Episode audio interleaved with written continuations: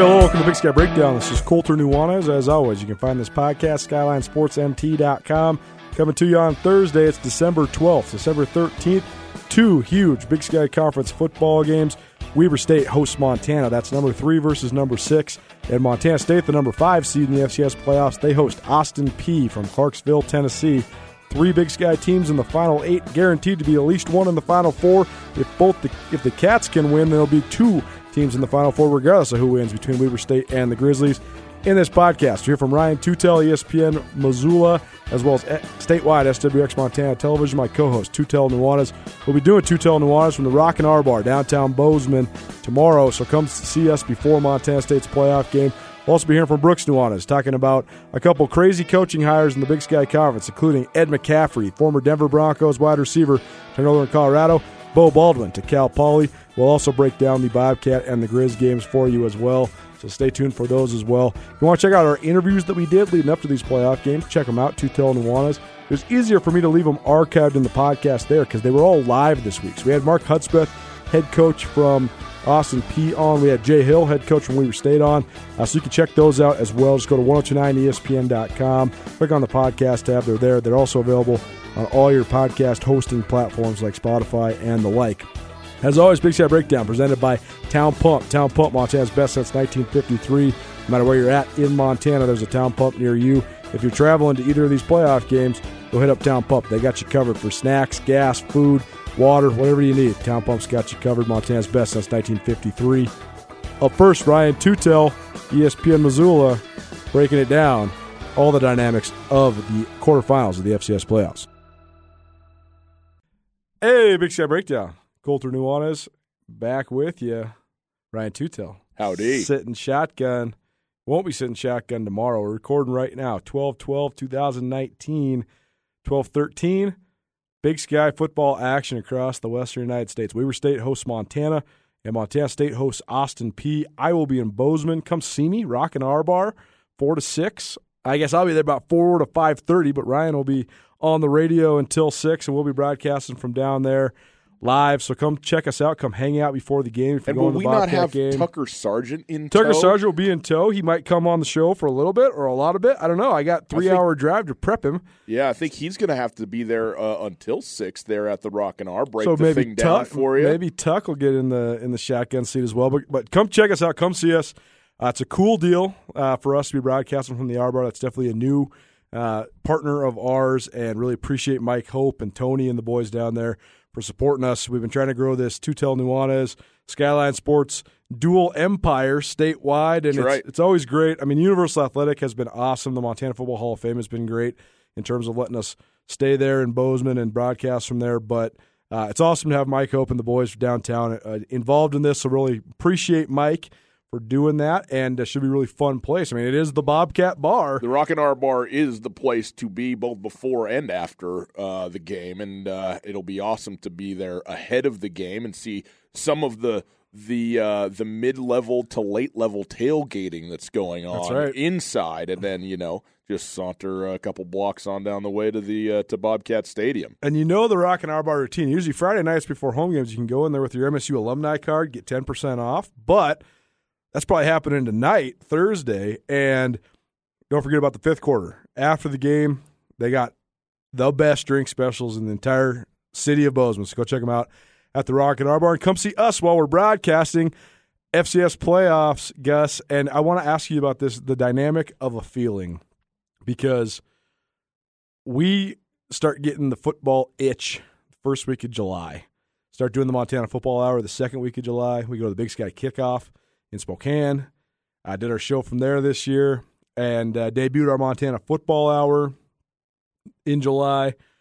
And we spend July and August talking about here's all the reasons these teams are good. Here's all the reasons these teams could be good. Here's the things that are going to hinder these teams. And here's how these teams are going to do. Here's how they're going to finish. And I think that when we were analyzing this stuff in July and August, both of you and I would have agreed that eight or nine wins was probably in the wheelhouse for both these teams. They both won nine games during the regular season.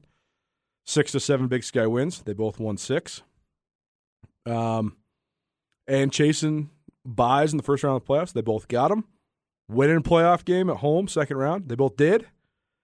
they both fulfilled expectations, but somehow, some way, it still feels like a surprise, a relief, and uh, an affirmation all wrapped up into one. I mean, Yeah. like, how do you feel about the fact that both these teams are in the Elite Eight? Because I think we both would have said that's about where we think they should and could be.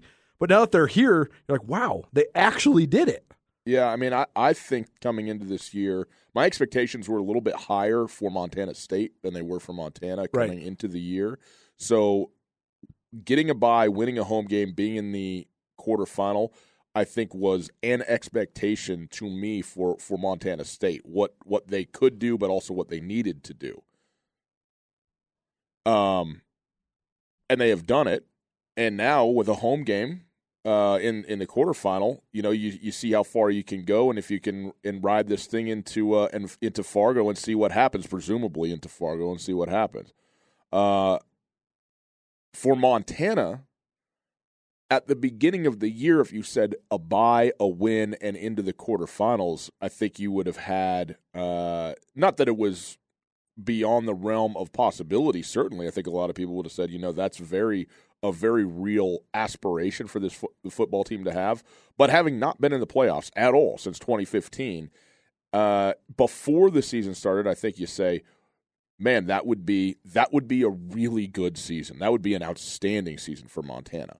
But the way that the season has progressed and the way that they have played, and the the, the uh, huge improvement on the offensive line in particular, but also just the outstanding sort of year two being integrated on all you know in all ways, the staff saying staying identical, and so the systems. Uh, you know, a, another year, which is huge for all the players, both sides of the ball, to be into it once the year sort of got going and got rolling, you sit here and you go, oh, yeah. I mean, this is in a quarterfinal game in the playoffs is absolutely where Montana should be. So it, it, has shifted for me where the expectations have basically become equal for both of these teams. At this point, though, going into this weekend, you know, if one team wins and one team loses, you say, okay, well, you know, the team that won went to the semifinals, and then who knows past that had a better year than the other team did. Maybe, maybe not. Um, but also, I think that this is a both teams can and should claim victory of some sort when it's all said and done in terms of not victory relative to one another. I mean, I think only Montana State can do that uh, at this point. But in terms of an outstanding year in which the direction of the program was solidified and taken to the next level, and we have, you know, the the program has reached a place where it is expected to be and can continue to build on and uh, and be nationally competitive. There, there's a lot there. Um, first of all, I want to ask you about the. I think it's so interesting. What there's no freak out like a college football freak out. I'm going to keep saying it because I think it's just so funny, but it's also so true. But there's like a certain amount of like PTSD is like too strong of a way of describing it. But there's like a certain amount of sports fandom related trauma amongst both the fan bases of Montana and Montana State because for so long at Montana particularly there was no climax into a disappointment. It, was just a climax climax climax. And some would argue losing in the 96 national championship game the 2000 national championship game 04 08 09 when they lost 5 out of 7 national championship games. That's certainly a stark disappointment but you're winning 14 or 15 games before that to get to that point you're rolling people you have so much to hang your hat on still big sky conference titles cat grizz wins playoff appearances all that stuff but then since it sort of all fell apart at Montana, I think that they have had to suffer what Montana State fans had to suffer for so long, what that which was either not being good enough straight up like they were throughout the entire 1990s, but then when they were almost good enough, not being good enough. In 2006, you got you know a team that's already sort of laid the foundation, and then they win a playoff game, their first playoff win in 22 years, but then they have to play App State. You're not beating App State, right? Like, and then those DeNarius McGhee teams, they play North Dakota State, Sam Houston State, Sam Houston State. So they play number one, number two, and number two in the playoffs just because of the way that they got the draw. I think those Bobcat teams were top four or five teams, but they lost in the quarterfinals instead of the semifinals just because of the draw. But there's this lingering, man, we almost expect these teams to let us down over the last six or seven years. And these two squads finally have bucked that notion, and I think that that's why maybe it feels like our optimism and our not just optimism because we have no real emotional attachment to this. I just I just know what I see when I watch Montana State practice on defense. I'm like, well, they're really good. Uh, they have to be good. If they're if they're not, I just don't know what I'm talking about. you know what I'm saying? And same thing with Montana. When you watch Dalton Sneed throw it, you're like, man, that guy's a great quarterback. They have to be good. And then when they're not, I think it makes it even more disappointing, especially for guys that sit in our chairs. But what do you think of just the element of the collective disappointment that people have had to navigate and the way that, that impacts maybe how we think this this does feel sort of like a revelation that they're in this this spot in the playoffs? Yeah, I don't I don't know. I mean, I think that um, you know, Montana fans have just been, you know, they're they're always they've kind of gotten over a little bit the just constant expectation that they're just better than everybody else in virtue of being Montana. Right. And But that was not an unjustified way of acting. It, it was definitely an arrogant and somewhat exhausting way of acting, especially for certain people around the state, but Here's here's the forty-seven issue. and six against the Big Sky when you're Bobby Hauck. Of course, you're walking around like you got bigger balls than everybody else in the conference. Here's the issue: fans, in general, not individual fans, but fans in general, are five years behind reality. Isn't that so? So true? they think if you were winning national championships in 2000, 2005, you're winning, you know, however many games and on, on. I know they didn't win in 2000 or 2005. I'm just saying as an example. Sure. For numbers' sake. Well, all of a sudden, when you don't win it, well, it doesn't matter. We're still the same. Oh no, no, no. Well, I, okay, okay. Well, yeah, we had this thing that happened. Okay, yeah, we had a new coach. Okay, but it's still Montana. Like we still got the biggest state, and, and that's that's and ex- on and it's on. accentuated when you go to seven out of fourteen national title right. games, right? And then at some point, on your fifth in a row 500 season, somebody wakes up and goes, "You know what? We are a 500 football team." The craziest part and, is even during the quote unquote struggle, they only had one losing season. That's right. That's one right. losing season since 1985. Think of that. And Mick Delaney took him to the playoffs. I mean, Mick Delaney won the, 10 games. Went to the, went year. playoffs twice, and and Bob Stitt did it as well. But the point is, is it still wasn't anything like what it had been at one point. Yeah. But it took a long time for that to set into the fan base that we that that, that Montana is in fact not where we the the fans saying we thought that it, we Right. are. But then the same applies when when when the RTD happens or Sure. is happening and you're not going to sit here now today certainly and say that it has happened but it is heading in that direction and I think that the fans are still gun shy going well I I don't know. I don't know. I'm not ready to say and I think the same is true for Montana State. I think the fans are finally coming around to believing that Montana State is in fact better than Montana at football it, it took until the last Cat Grizz game of the decade for Yes. it to actually be affirmed, and the right? fourth in a row, and and and Jeff Choate being four and zero in the But game. this is Montana and the whole State's sixth playoff appearance this decade, right. which is more than Montana. They won three Big Sky titles, which is three more than Montana. right. They beat the Grizz six out of ten times. That's more than Montana, No, and this it still took a full ten years. You're right. It, that's a very, very fascinating uh, observation on your part. Here, here is the true irony, though, of all this to me. Okay, and I got no dog in the hunt, but this is these are the facts as I see them. Montana and Montana fans are still judging success by uh, according to themselves. Absolutely. Montana State and Montana State fans are still judging them su- success according to Montana.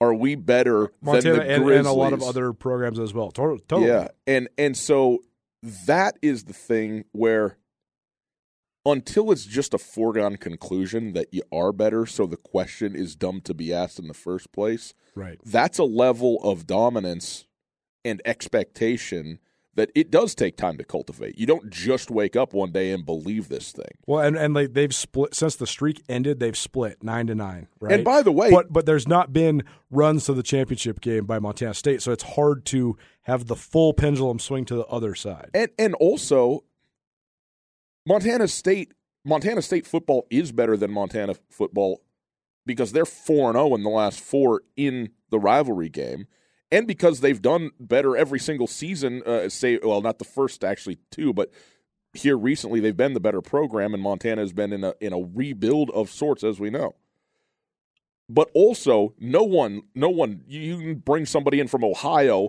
and alaska and say look at these two programs and what they've done. Who's better? They would not they wouldn't have a, a, a, a sure answer for you when you talk about the programs as a whole. Because as you said they both finished with the same record. They both finished with a bye. They both finished one two or in this case five six in the national polls when it was all said and done. And so these two programs are really identical right now but the the huge sway, the huge tipping point is always then going to be well, what happened in the last game of the regular season? And when it was an ass kicking, like it was on November 23rd, that matters. That matters, man. It does like, you know, if it had been 28 27, it actually it, it, would be it would be a little bit different than, you know, than than what it was. But for it to go like that, that uh, that is influential. I want to ask you about handling expectations because I do think it's a learned art. And I think that Montana was so good at it last decade. They're going to have to relearn it, but Montana State as well. But I want to ask you a different question first. We had Jay Hill on, I guess you had Jay Hill on on Tuesday on Tutel Nuanez 129 ESPN Radio, statewide SWX Montana television. I was down at Grizz practice getting some player interviews, but you interviewed the six year head coach of Weber State. And Jay, I, I listened to his press conference from after the game uh, in Missoula on November 16th mm-hmm. last night, as well as your interview with him, and he said the same thing twice. I think that it's worth noting. He he said, "Hey, at the end of the day, when you get your ass kicked, that's football." And like we see it, we saw it in the NFL the last couple weeks. Like the the Houston Texans get destroyed; they lose by five touchdowns to the to the uh, Baltimore Ravens, and then they go and win in New England the very next week, mm-hmm. and then they lose last week. It's just that's football. Sometimes the ball just doesn't roll your way. Sometimes you have all sorts of crazy things. But it's like Jay Hill said, we went down to Sac State. We played one of the best games we've ever played, and we won. We beat a really good team who might have even been better than us, but we beat them. And then we came and played our absolute no question worst game in three years in Missoula against a good team that played well. You play if you play your worst and you're playing a good team that plays well, they're going to kick you're your ass. Get avalanche. That's right. And and but then like he said, but then Montana Montana went to Montana State the very next week and did the same thing. That's football. Yep. But then Sac State bounces back from the Weber win or from the Weber loss, guts out a couple, but then they go get their ass kicked. And so I guess it's a two part question. First of all, how much I guess coaches try to remind us all the time it really is just about who plays well and who doesn't, and if both teams play well, who makes less mistakes. But there's also just like the psychological aspect of that. But I also think that we have seen it. The, the Grizz season is a microcosm of it, but we've seen it across the board in the Big Sky. We see it across the board in the NFL. It seems now when you have two elite teams playing each other, if one has the upper hand on the day, that's revealed way earlier than it feels like to me that it used to be. And teams do get avalanche more often than not. I mean, think about the four premier teams in the league. They all played each other except Montana State and Montana, or excuse me, Montana State and Weber State and every single game was an ass kicking. Mm-hmm. Whoever whoever got out early, and you're like you're playing well for the first twenty minutes, kick your ass. So, what do you think of that dynamic? The fact that, I, it, it, but you, we see it in the NFL too. When, when, it sort of gets out of hand, you used to never see forty-five-seven in the NFL. We've seen all sorts of blowouts this year. I just, I don't know. I don't know if it's a societal thing or if you just can't I don't believe it's a societal thing. I mean, I think at college football there's a certain element of it, though. I mean, Bobby Hauck said why he uh, he was asked why is it hard to beat a team twice, and he said because these guys are 18 to 22 years old, and when you beat them once, they don't want to listen to you anymore. I mean, I, I think that there is a, a certain psychological factor where if you know you're beat and you know the consequence of a loss is not a season-ending consequence, that it's easier to just fold up the tens. Mm. Yeah, I mean that that may be true. Think about the uh, energy Montana State played with the last five weeks compared to the energy they had in Bozeman against Sac State. Night and day. No doubt. Think about the energy Montana played with against Weber and not against Montana State. That's right. There was there was nothing there. But but here's the thing. I don't. I mean, again, I chalk that up to just one game too. You know, like why were you not able to match an opponent's intensity, energy, uh, zest for the game? Hard to know like what what what that why why that might be the case.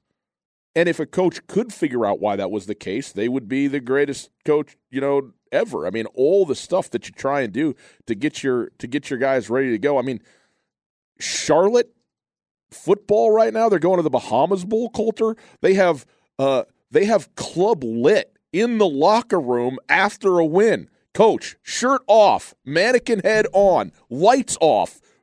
Uh, what do they call what dancing balls? What are they? What do they call Disco them? balls? Disco balls, sure. Spinning around, EDM pumping, and all the dudes jumping, doing. I mean, they they it turns into a straight club in the locker room in Charlotte after a W. Okay, if that's is that what it takes to get dudes up to play to get them excited? And this is after a game, I understand, but you know, there's there's a million different ways to do it. You can be the you can be general, you know.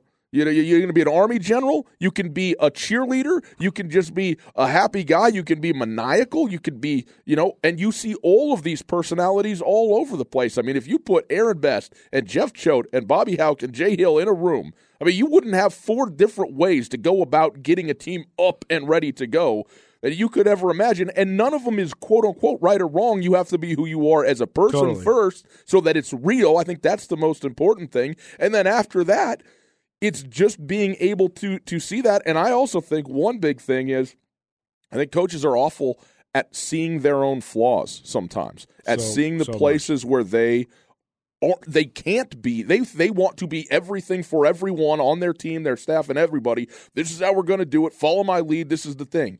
But what you nobody is that nobody. So you can do all that stuff, but you have to be able, I think, to release some of that to I mean, if you're surrounded by yes man, it's going to be a catastrophe. You know, in a lot of instances, I think you got to you got to have people who can come to you and go, "Hey man, we got to do this. Hey, this kid, he's not going to respond to this. You got we got to let we got to have this happen." And so there's one thing about the overwhelming sort of culture of a program.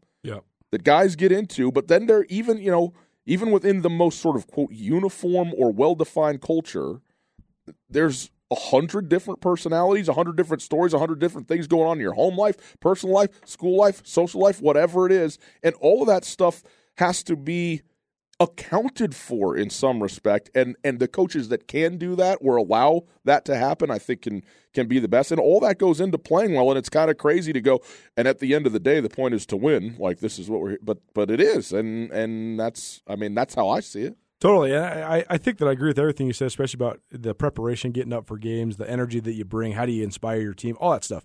But I, I'm more thinking about the when I say the societal factor, I'm more thinking about how the fact that it's easier to accept losing. It's the AAU culture, right? There's not nearly the the mental anguish that comes with a loss, I guess. And I think one of the best parts about the FCS is that you can lose in a season, and then it's all about like I said this right after Montana State lost to North Dakota. That everything that's happened has happened. They're sitting here at five and three. How they respond to this two game losing streak is the defining moment of their season. And Montana, University of Montana, they did respond in resounding fashion after the their sort of pinnacle, pivotal, and heartbreaking loss to the Cats. I, I just think that uh, in the scope of the moment, sometimes it's easier to fold up your tents and, and walk away. Yeah, and I, I do. I, I think there there is a real sort of aspect to that, you know. Uh, but I also think some of it, dude, is just the game. You know what I mean? Like in a game where you have half of the possessions that you now have, and and and where even if you run the ball over the place, the most you know you're ever going to be down in a game is ten there's always like the hope of the scoreboard like hey all we got to do is hit maybe one big play even though we never hit big plays and you know it's a three point game or something like that. Whereas the just the style of football that is now played and the amount of plays that are now run and even just the most sort of normal offenses uh, garner things like big runs. I mean, wh- NBA basketball, Colter, you watch more NBA basketball than anybody else. If you're down 20, what does that mean? Nothing. Nothing, man. Like it happens all the time. Teams all of a sudden, 90 seconds, it's a 13 0 run, and now it's a seven point ball game, and there's a timeout. Come back out, get the next. You know, it happens all the time. Football is starting to go in that direction where being up 10, being up 17 is nothing like it once was. But here's the difference you can be up 17 and lose a football game, you can also be up 17 and win by 34. and that that didn't used to really be the case. Let's hear it, dude. You you just looked at your phone. This is a real time thing. It.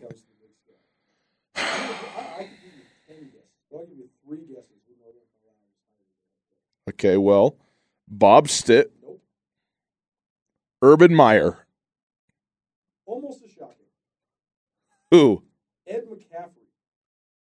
Ed McCaffrey. Outstanding. Denver guy, Colorado guy.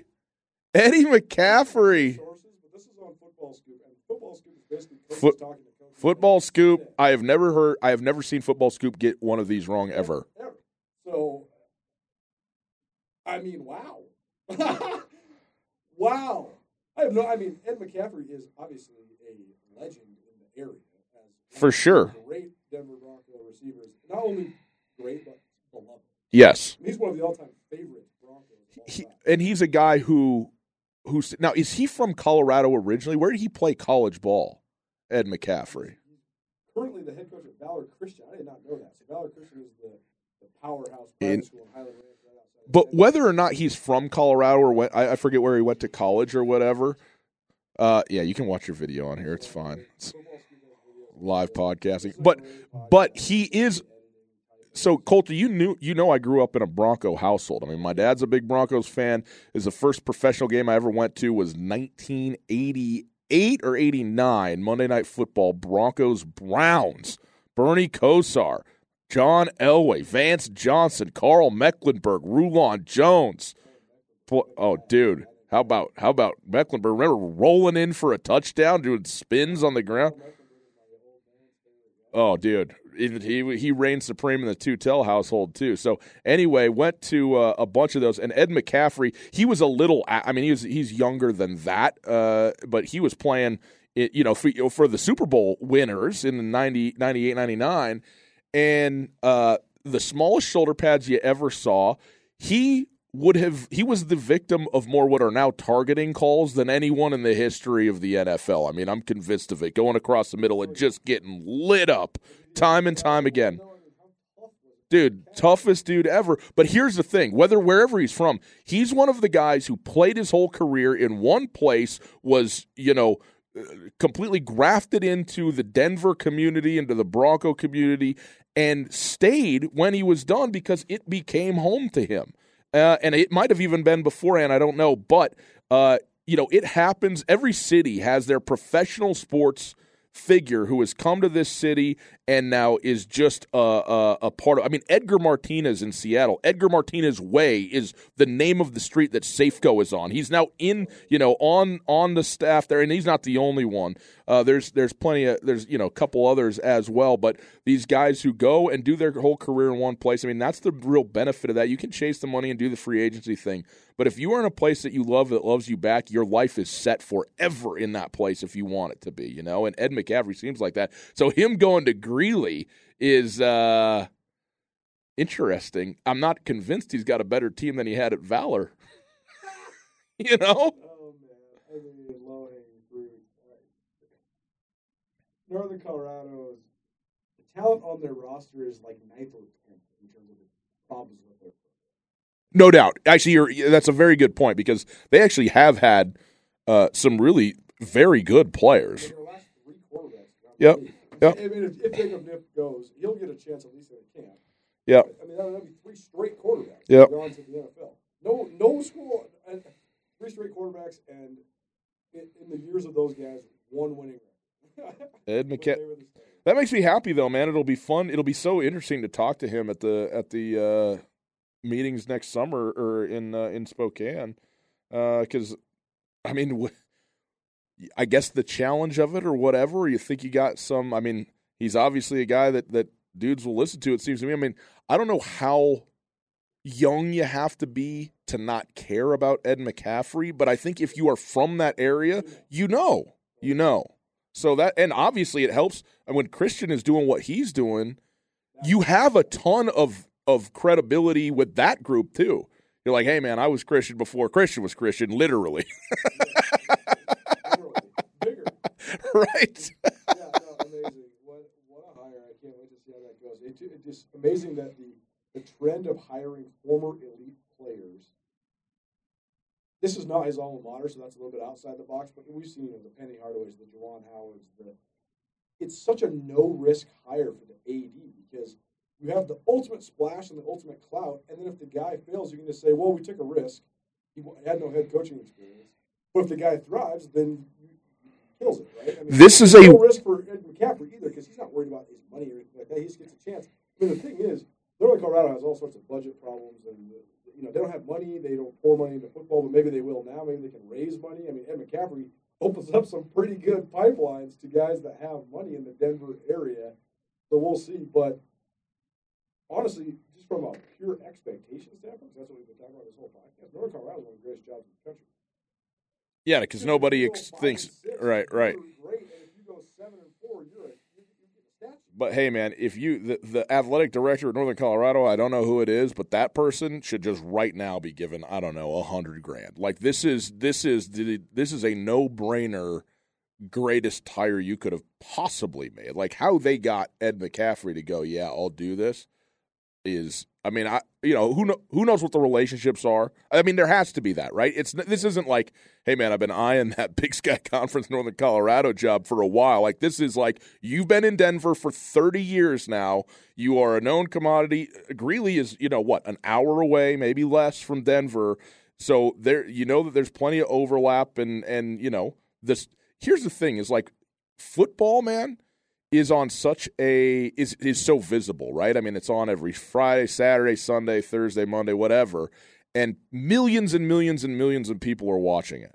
And it is a big big deal. College football, professional football.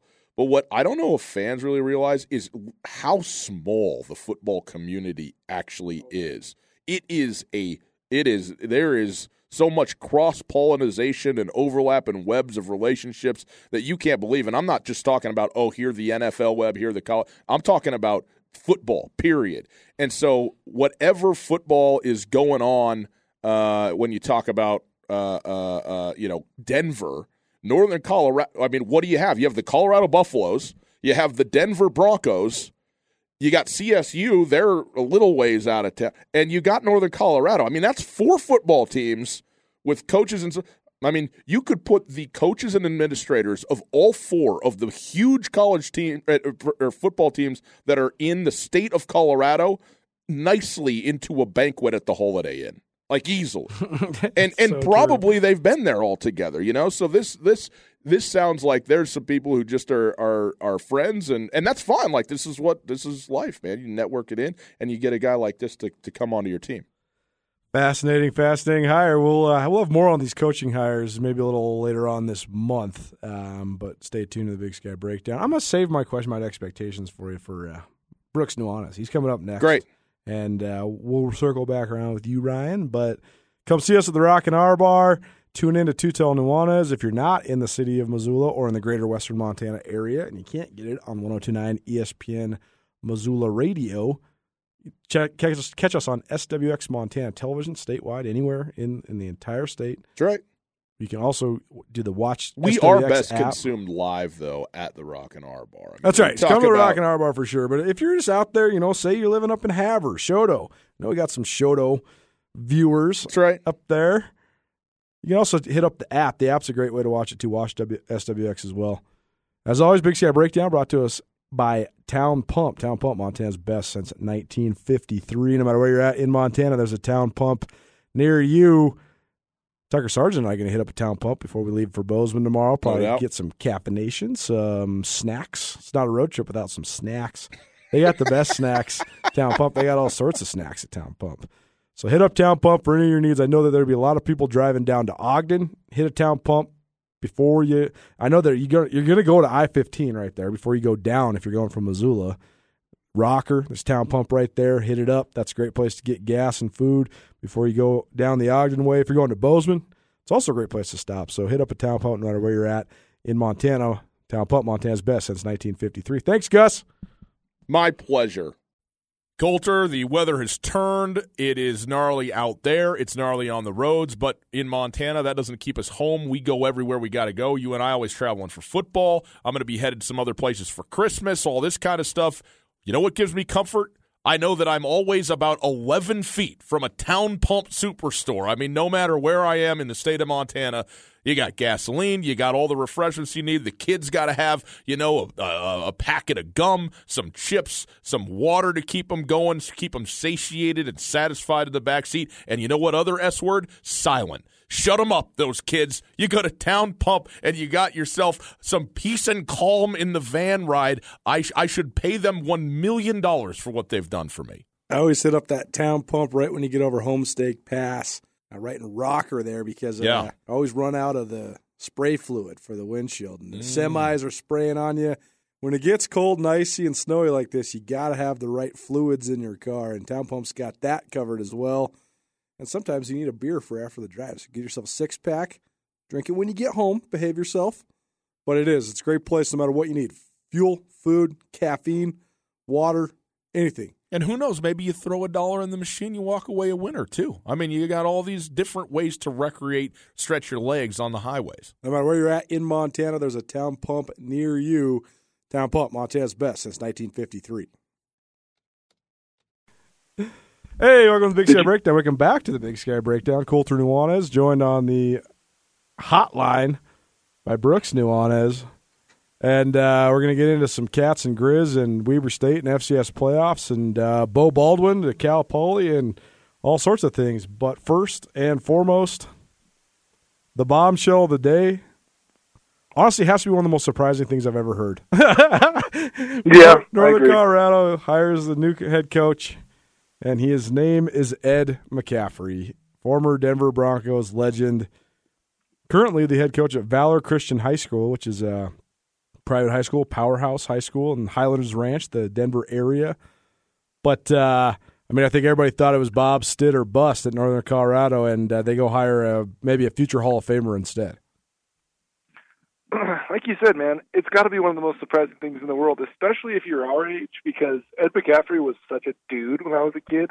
He was the dude. Like he was so sweet on so many good Broncos teams I just have such fond memories of him. And then now his son, Christian McCaffrey, is just tearing the face off the NFL. Yep. And one of the most dynamic players I've ever seen in my entire life. I don't think that's hyperbole. Uh, a, a true generational talent. And so Ed McCaffrey is uh, kind of on, on top of mind at all times for me because of of his son. So it's not like it's coming out of the woodworks of some old NFL guy that's all washed up and hasn't been around the game. He's still been so heavily involved in the game I mean, what a home run hire! Even if you just get, you're going to get a good quarterback or a good receiver or a couple good recruiting classes out of this because kids want to play for people they know. They are comfortable with with people that they've heard of, and playing for famed NFL players is a really, really big added value to any kind of recruiting process. So, good job, Northern Colorado. You don't always get it right. You actually very rarely get it right. You nailed this. And it's a no risk hire, right? Because yeah, even if he busts, like you hired Ed McCaffrey, you had to. It's all good. like, I mean, Earnest Collins Jr. is a great guy. We loved him. We loved hanging out through the Big Sky kickoff. Loved interviewing him. Loved hanging out with Earnest. Think he's a dude. But he's 52 games under 500. Like, if you do better than that, you're already you're already playing with house money. So, uh, and the other factor is that he's at Valor Valor Christian. You know, like he could just bring 10 dudes from there, and now you have 10 guys that probably wouldn't have been going to Northern Colorado otherwise. So uh, it'll be very interesting to see if he can capture the Denver area and uh, improve Northern Colorado football. What a hire! What an interesting deal. Uh, well, do you know how? Do you know how long he's been there for at Valor? Uh, I don't. They went. They won ten games this last year. I'm reading on the uh, the Twitter machine. Because uh, I want to compare it. I want to compare it to Troy Taylor, but you know, on a whole different scale of just being a guy that's been around high school programs in the area, then goes to you know, kind of the regional college that's not necessarily the powerhouse like Sacramento State very much is in California, yeah, and gets them turned around really quickly because of a lot of regional familiarity. Yeah, no, it's it's interesting. It's a really good parallel. How about the coaches in the Big Sky now, though? Because I mean, Beau Baldwin. Th- this news outshocked the Beau Baldwin news, which was the most shocking news of the year 48 hours ago. and Beau Baldwin, former Eastern Washington head coach, won 85 games at Eastern Washington, went, won five Big Sky titles, won the 2010 national championship, went to three other Final Fours. He spent the last three years as the offensive coordinator at Cal, and now he's returning to the head coaching ranks of the Big Sky Conference, but at Cal, Cal Poly. And you talk about straight up the opposite job. Cheney, Washington couldn't be more different than San Luis Obispo, California. Cal Poly and their academic standards and what they're all about couldn't be more different than Eastern Washington. Recruiting the state of Washington, recruiting the state of California, totally different. Everything about it, the offense, the triple option offense, and the spread offense couldn't be more different. So what a deal! But then you look around the Big Sky Conference. Now you got Beau Baldwin, Troy Taylor, and Dan Hawkins at the California schools. You got Bruce Barnum keeping Portland State football alive. You got Rob Phenicie at Idaho State. You got Jay Hill at Weber State. You got a former Power Five defensive coordinator and Chris Ball at Northern Arizona. You got Jeff Choate and Bobby Hauck at the Montana schools.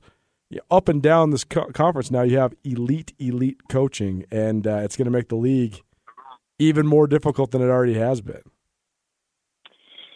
Yeah, Beau Baldwin is a crazy hire. Uh, it, these guys are these guys are big time names football landscape, and now they're going to go to the Big Sky kickoff and hang out with each other, and they'll just be freaking Ed McCaffrey sitting over there, outshining them all because it's Ed McCaffrey. and he's got to be one of the, the, the three fastest white dudes that's ever played in the NFL. No one knows that about him. He's just an absolute burner. Right. Big, tall, lanky. John Elway's best receiver for many, many years. Him and Rod Smith were such a dynamic duo. I mean, I really like Bruce Barnum, but I got to say that Ed McCaffrey's a little bit more famous. no doubt. What do you think, just quickly, because I want to get in the cats and the grizz with you, but uh, will, what do you think of just the fit of Beau Baldwin at Cal Poly? I have no idea.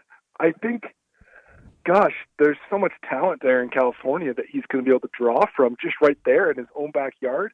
Recruiting to Cal Poly, we, you and I talk about it so much that you know the list gets pretty short. Either you can get into Cal Poly or you can't and he used to be able to have to be a triple option style of player, or you weren't. So it, you know, it took your list of 50 guys, and you took 20 of them. You know, it seemed pretty straightforward. But now, I assume that he'll bring his offense. I mean, there's no way that he wouldn't, and that right. makes it so that there's another California school with arguably one of the most dynamic offensive minds in the West at a place where a lot of the you know top tier California schools have not been playing great. Cal, UCLA, you know, have not been of extreme prominence in the last five, six, seven years. Stanford had a down year this year. You know, Davis has has been up, but traditionally has not in the last five or six years. I mean, I think it, it's a really unique piece of the pie. I, I don't know why he wanted to take that job. Maybe maybe Cal kind of enthralled him with the academic side of football. But Eastern Washington is kind of known for uh, if you can breathe, you're in. Can you sign your name on the ACT? Right. We'll take you to the exact opposite. One of the most premier institutions, academic institutions in the West. It it sure doesn't make sense to me, but again, I think it's a really good hire for Cal Poly. I'm just so interested to see. Beau Baldwin was a great coach at Eastern because he is a Washington guy. He played at Central Washington. You know, he he had been at Eastern since 2003, except for the two years he spent at Central, and the offense he runs is is good. It's it's good, but it's not like something crazy. It's just it's the single back out of the spread. I mean, he he learned it from Greg Smith, who learned it from Dennis Erickson, and that's just kind of what it is. But when you got Bo Levi Mitchell throwing to Brandon Kaufman and handing it off to Taiwan Jones, you just got better players. And when you got Vernon Adams throwing to Cooper Kupp and Kendrick Bourne and and Shaq Hill, like the offense looks pretty darn good because you just have such dudes running it. And I'm just I'm so interested to see if he can get those same. He's not going to get the same type of dude, the same makeup. You can't. It's just totally different. But I'm just interested if he can recruit guys that have superior talent to the rest of the field that he's competing against. Because that's where Eastern Washington was just so great. They just had better players. Yeah, so much of that is academic standards. I, I think that you know kids are focusing so much on academics these days not necessarily during the school year, but during the recruiting process. Parents are more involved, people are more educated on what it takes that you're probably not going to go to the NFL, that a good education, especially for a full ride scholarship, is a really positive thing. I think that you're going to see more talent get diverted from maybe, you know, a very high level academic institution is going to be starting to get some more of those talented players due to their academic prowess. I, I have no idea what Beau Baldwin's going to do there, but if he can get a couple California kids that wanted to go to UCLA, I mean, you're going to be in pretty good spot because you weren't getting those kids in Eastern in Eastern Washington, in my opinion. Wow, well, that's a lot of breaking news to address in this podcast. But uh, most of the people that are here, I'm sure they enjoyed hearing all that. But they're here for Bobcats and Grizz and into the quarterfinals, and uh, both sides. Uh, you know, the Grizz in the quarterfinals, first time since 2011. Cats in the quarterfinals, first time since 2012. And uh, we've been waiting for this for a long time, waiting for these two teams to be Elite Eight squads, and they fulfilled the potential. So, um, when we were, I, I talked about this with Gus and when we were breaking down the year, previewing the year, breaking down the rosters throughout the league, we thought the three best teams in the league would be the three best teams that are left in the playoffs Montana, Montana State, and Weber State. I don't think us or anybody predicted the Sac State's rise, and I think us and a lot of people thought UC Davis would be better. And uh, I think we probably agreed that Eastern would be about where they were, which was you know kind of fifth in the league and, and good, but not as good as they had been. And We'll see if they can get it back on track. But yeah, I think both of us would have agreed that it, the Montana schools were probably eight win teams going into Cat Grizz, which uh, they were. The Grizz were just one better than that. And uh, they both finished as nine win teams. They both got the buys that we thought they had the potential to get, and they both had home games, and they won those home games in the playoffs.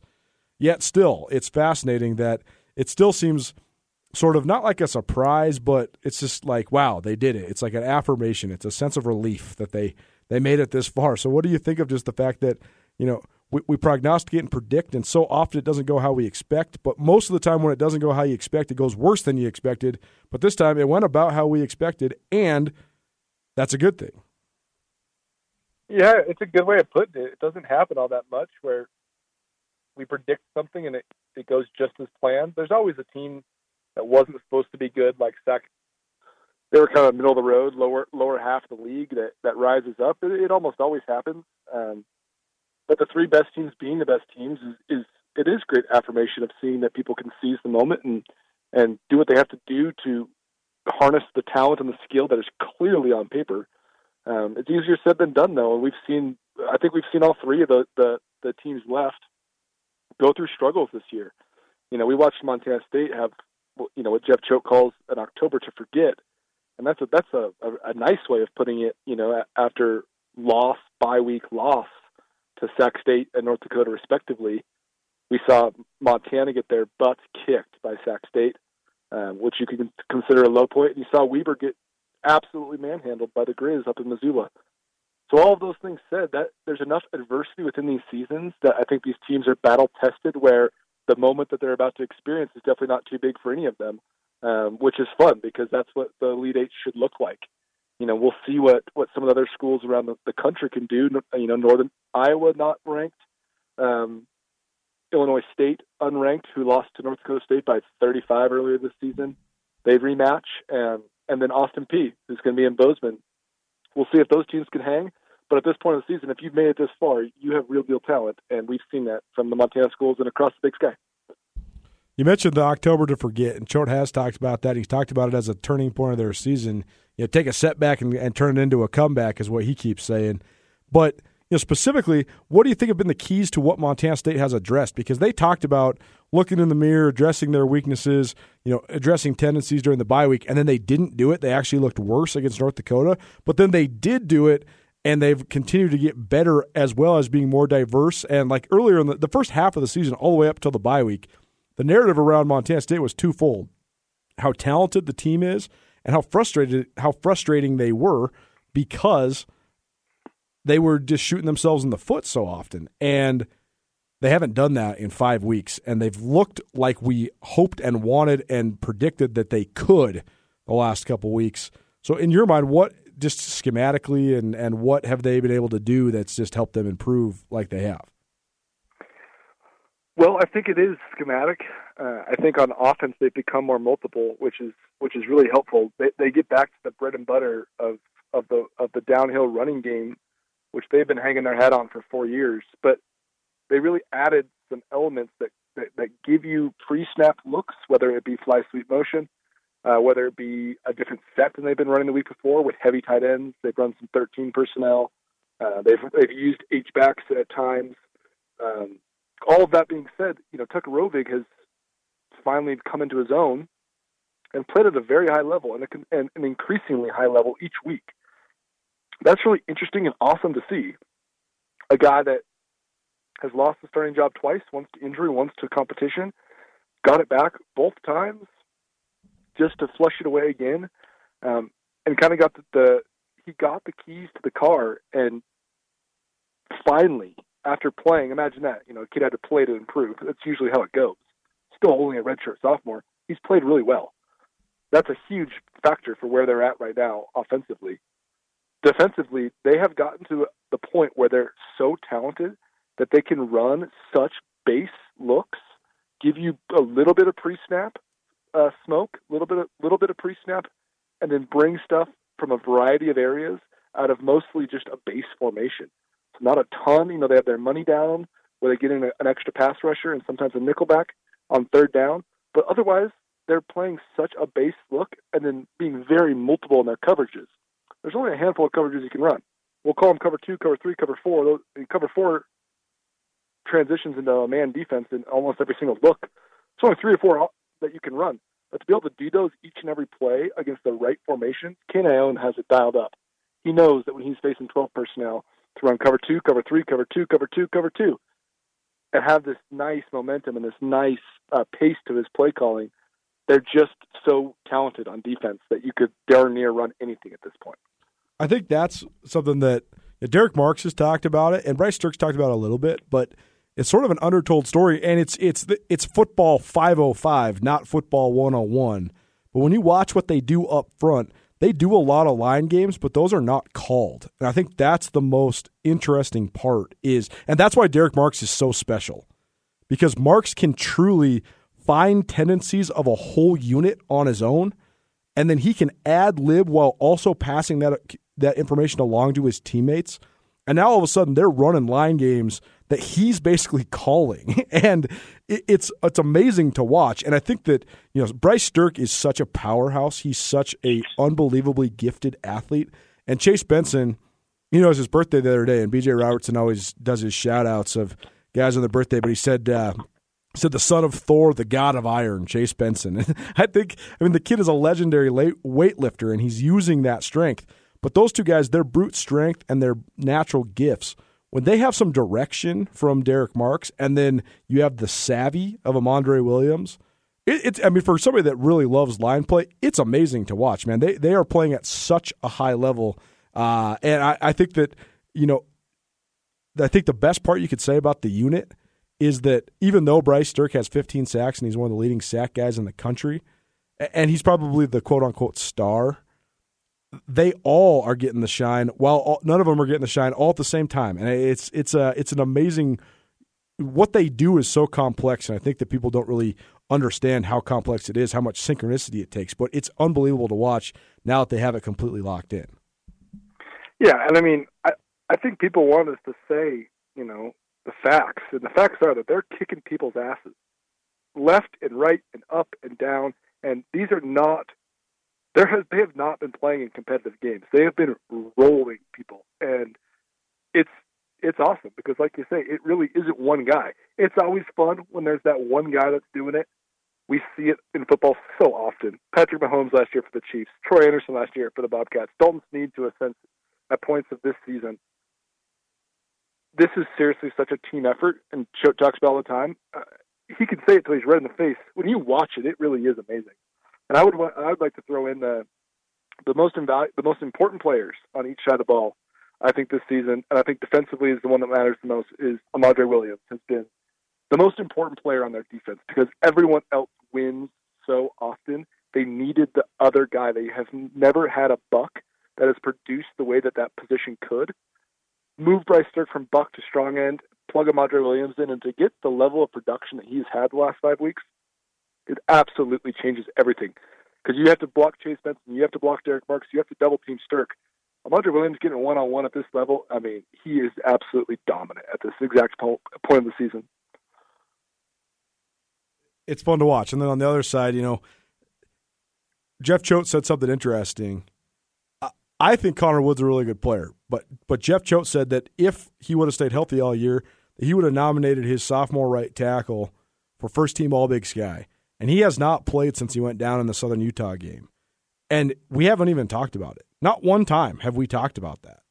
And usually, if you lose what is one of the six or seven best offensive linemen in the league and the second best offensive lineman on your team, especially your power tackle in a run heavy scheme, that's usually really detrimental. But Jake Sessions has done a great job, and that unit is operating at such a high level as well. And you know, it, it, honestly, it makes me so happy just because of the affirmation of what I have always believed to be true, and that's if you have elite line play on both sides of the ball, you have a chance. And that has made Tucker Rovig has been able to blossom because of the elite line play keeping them in games. And I think that it's it's been so fun to watch their offensive line and just so fun to watch the way that they developed on both sides of the ball because like do they have the best offensive line in the country? I don't think so, but they have one of the better ones for sure. Do they have the best D line in the country? I don't think so, but they have one of the better ones for sure. But the fact is that they have both. And they're one of the only teams besides North Dakota State I've watched this whole year that has both. And I think that gives you a huge a huge advantage no matter who you're playing. And the best part about what you just said is do they have the best offensive line? Do they have the best defensive line? You get to play the game and find out. No doubt. No doubt. Well, let's talk Grizz quickly. We'll get you out of here. Uh, Grizz Weber State. The notion and the cliche and the talking point is that it's so hard to beat a team twice. First of all, do you believe that? And if so, why? Yeah, I do. I mean, I think the saying usually generally goes three times. Uh, but I, understand the sentiment. I don't think it necessarily applies at this point, especially in playoff football. I'll, t- I, I'll say this: I do not think that Weber State's going to get beat like they did against Montana in Missoula earlier this season. But I do think that Montana still has the advantage. Last week, Montana Dalton Sneed looked fully healthy, and when he looks healthy, that gives you the chance. It, it's it's so interesting to analyze the Cats and the Grizz overlaid with each other, right? Because the Cats they've had no less than 20 internal players of the week. I mean, they've had so many guys step up that, that are not necessarily star guys, but that have been a star for a week, whether it's Damian Washington or Callahan O'Reilly or um, you know, on down the line, Lane Sumner, Logan Jones, Tyrone Marshall, you know, Lance McCutcheon last week out of nowhere comes out of hibernation and catches two touchdown passes. Tucker Rovig at times. But then Montana, it's the opposite. They got some of the best players in the country. And when those guys are operating at their best, it gives them a chance. But they have to have them operating at their best to have a chance. But last week, Dante Olson, Dalton Sneed, Samori Toure, they were absolutely at their best. So, what'd you think of the way the Grizz were able to bounce back from the devastating Cat Grizz loss and get back on track with a 73 pointer uh, on Saturday? I was certainly impressed. I mean, those guys, as you named, are, are are some of the best in the country, and they played at a very high level. I mean, Samori Toure it's hard to say that there that there's been someone who's ever had a better performance in the FCS playoffs, um, especially at receiver. But I, I mean, just in general. I mean, what a dominant performance! Is it what twelve for three hundred five? Is that, is that twelve for three hundred three and three touchdowns? Yep. I mean, it's hard to do in video games. You know, I mean, it's hard to do that in, in a theoretical, you know, drop of a football game. It, he did that in real life against a pretty good playoff team that threw some shots. Um, I thought the bend but don't break defense that they used to play was a little bit back in, in, in fashion, which was odd. Um, they were pretty darn dominant, but they also gave up some shot plays. They also gave up, you know, 28 points pretty easily to a team that was was was pretty darn good on offense. But when you're scoring at that rate and you can get up 73 points, my God, of course you're going to give up some defensive points because things are just rolling. The offensive machine in the stadium overall is rolling.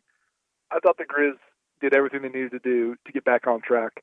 I was impressed. I was also a little bit surprised that they showed so well after such a devastating loss. But you know, what a stamp on the FCS playoffs, especially if that if that be your only home game. Uh, pretty impressive. Pick them. What do you think is going to happen this weekend? Oh man. Well, I think that the Cats are going to kick the shit out of out of Austin Peay. I mean, that's just there's a lot of factors that go into it, but if you if the, the folks don't listening or listening do not know where Big Sky, Montana is situated to Bozeman, Montana, it's pretty darn far. It's all of 40 miles in one of the windiest, sketchiest canyons you could ever drive. It follows a creek the entire way. You get socked in by shadows on both sides. Uh, the road, the more people die on that road than anywhere around this region in a 100 mile radius, and it's not even close. Austin Peay is electing to stay up in Big Sky. I don't even know if they allow buses to drive through the canyon.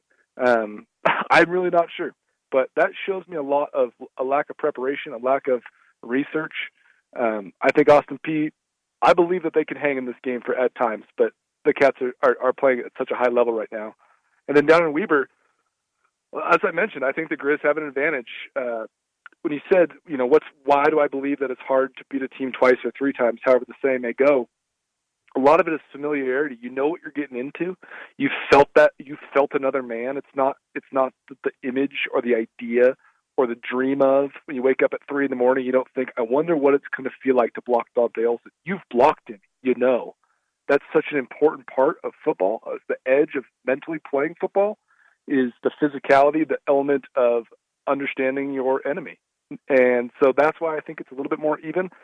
Dalton Sneed played at such a high level. I mean, he played at like an NFL talent last week. I think that that if if the Grizz get a similar performance as Dalton Sneed's best during this this calendar season, I mean, I don't see how anyone's knocking them out anytime soon. Big Sky Breakdown presented by Town Pump, Montana's best since 1953. I'll be hitting up a Town Pump before I come to your house, Brooks. I'll be there tomorrow. Come see us down at the Rocking R Bar, 4 to 6 p.m. Colter Nuanez live from downtown Bozeman. We'll have you covered in both Ogden and Bozeman. Quarterfinals of the FCS playoffs. Brooks Nuanez during the Big Sky Breakdown. Thanks so much for being with us, man. Yeah, I can't wait to meet Ed McCaffrey. I just got to be honest. Me neither. Is it wrong to ask for an autograph? We might just have to break protocol and just be like, Ed, you're my hero. Can I get an autograph? Well, and a picture. I need a, a picture. Then I'm going to put it next to the picture we have with Cooper Kupp and say, who's better, Ed McCaffrey or Cooper Kupp? Woo, oh, that's oh, a good one. question. What a question. Love it, love it, love it. Hey, thanks for doing it, man. Appreciate it. See you soon. See you soon.